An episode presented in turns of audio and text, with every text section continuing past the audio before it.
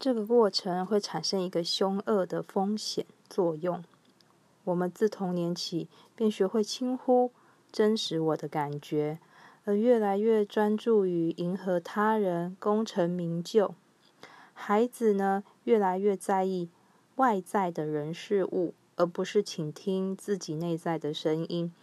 于是培养出一种迎合他人、讨好他人、表现给他人看的人生态度。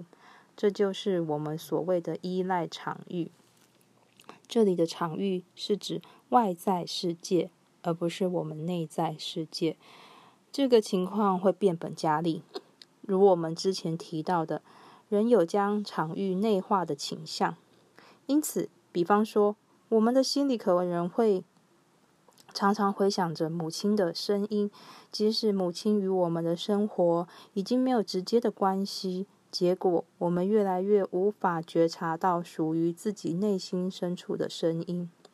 每一次孩子听从场域的支配，而迷失真实我的时候，就会有一种与自己失联的感觉，一种背叛、离弃、迷失的感觉。这种背叛感是自我憎恨里的一个幽暗的部分。任何一个重视成就的文化，都会。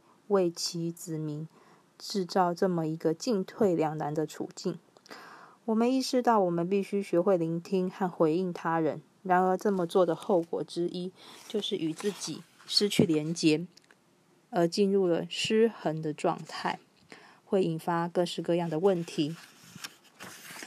了解到理想我是自己创造出来的，是很重要的。它不仅是父母和社会加给我们的，我们也并非只是成长环境下的受害者。事实上，长大的人始终都主动的参与选择，自觉或不那么自觉，决定将哪些理想纳入自己的理想我形象中。这些选择呢，有的显然跟生存需求有关系，婴儿期的我们都必须学会基本的生存之道。来确保能从母亲那里得到温暖跟一顿饱餐，其他的选择跟我们想要得到什么赞许和爱有关。我们决定了优先顺序，决定了什么要舍弃，什么要纳入。呃，我们的同事呢，韦恩，他呢将自己童年的故事呢，就刻画出来这一个这一点淋漓尽致。韦恩的父亲是一个很热衷棒球的棒球迷，希望韦恩也能打棒球，所以花很多时间跟韦恩在院子里玩投接球。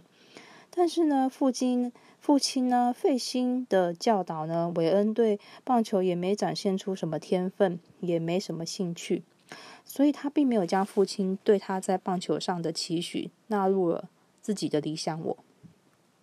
不过韦恩倒是对家族里的。另外一件事情产生的理想，那就是音乐。希望呢自己能成为优秀的音乐家，这个期许就逐渐成为他的理想我的自我形象的一部分。由此看来，理想我跟现实我是一个人真实我潜质的一种表现方式。对韦恩来说呢，才华洋溢的音乐家这个形象呢。一如他实际在音乐方面的表现，是他真实我的一个展现。如果我们对理想我和现实我之间的不一致产生自我憎恨的反应，因为我们始终都知道，不论理想我或是现实我，都不是真实我的充充分的展现的话，那问题就会来了。他们所体现的都只是真实我的一小部分，而当我们越来越聚焦在理想我的时候，也就越看不见自己的所有潜能。在我们的社会里面呢，能够登顶成为政治经济领袖或是媒体宠儿，都是那些最积极进取的人。但是他们之中也不乏充满着自我憎恨和愤怒的人。不过这个现象并不会只局限在顶端的那一小小群的人。每个人都多多少少会面临如何平衡这些内在的驱力和张力。这也不是只有西方人会有的现象。在接触过许多亚洲和其他文化的人身上，也都有这样的现象。为了发展理想我，人们学会采纳和扮演社会接受的角色。这些角色也许是因文化而异，但他们运作全是为了维持理想的形象，而不惜呢牺牺牲了自己真实的我。当人们陷入这种自我憎恨的循环里的时候，通常会步入归纳如下三大类道路。大多数的父母在孩子还小时就开始幻想孩子将来可以成为什么样的人。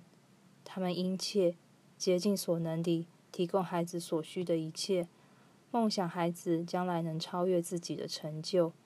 他们也许会思考如何帮助孩子成长与发展，来达到这个目标。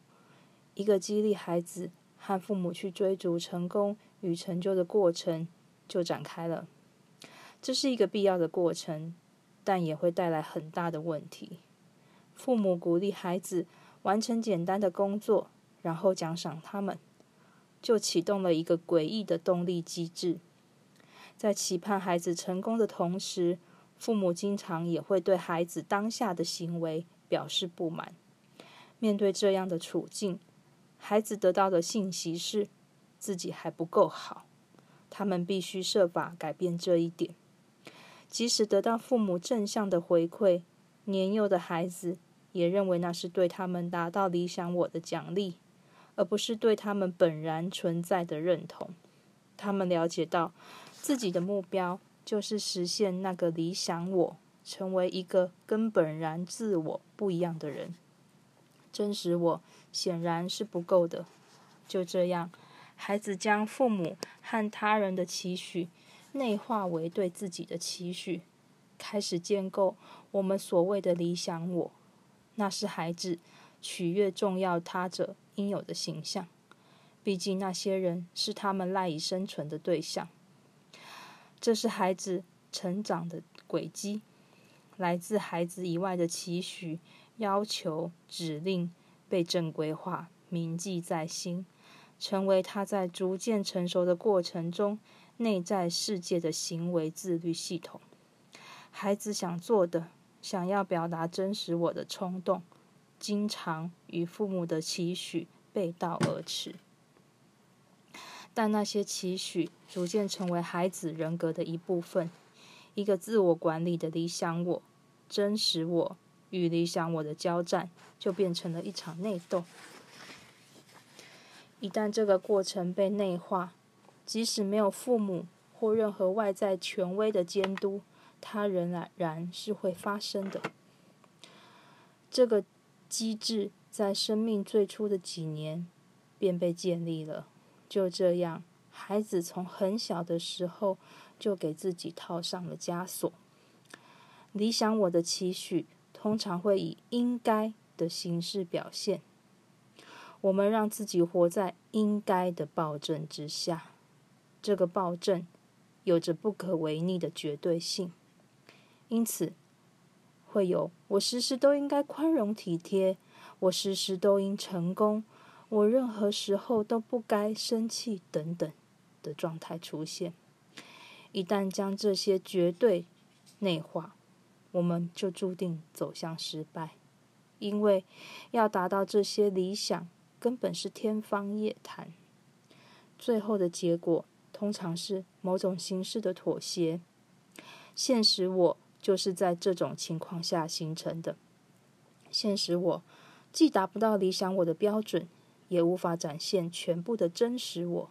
然而，就是透过这样的过程，成长中的孩子变得比较中规中矩、守纪律、有教养，为将来成年后的责任接受教化。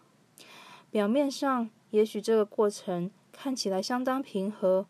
我们看到年幼的孩子逐渐长大，发展成一个好孩子，一个合群的学生，一个有责任的公民。毕竟所做的妥协并不是毫无道理的，那些妥协对孩子在家庭或社会中生存和发展是有益的。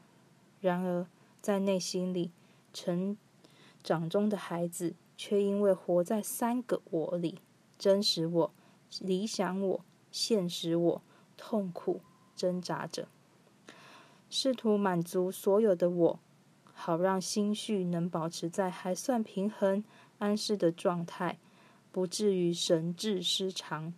这样的尝试通常会让一个人陷在我们所谓的自我憎恨的循环里。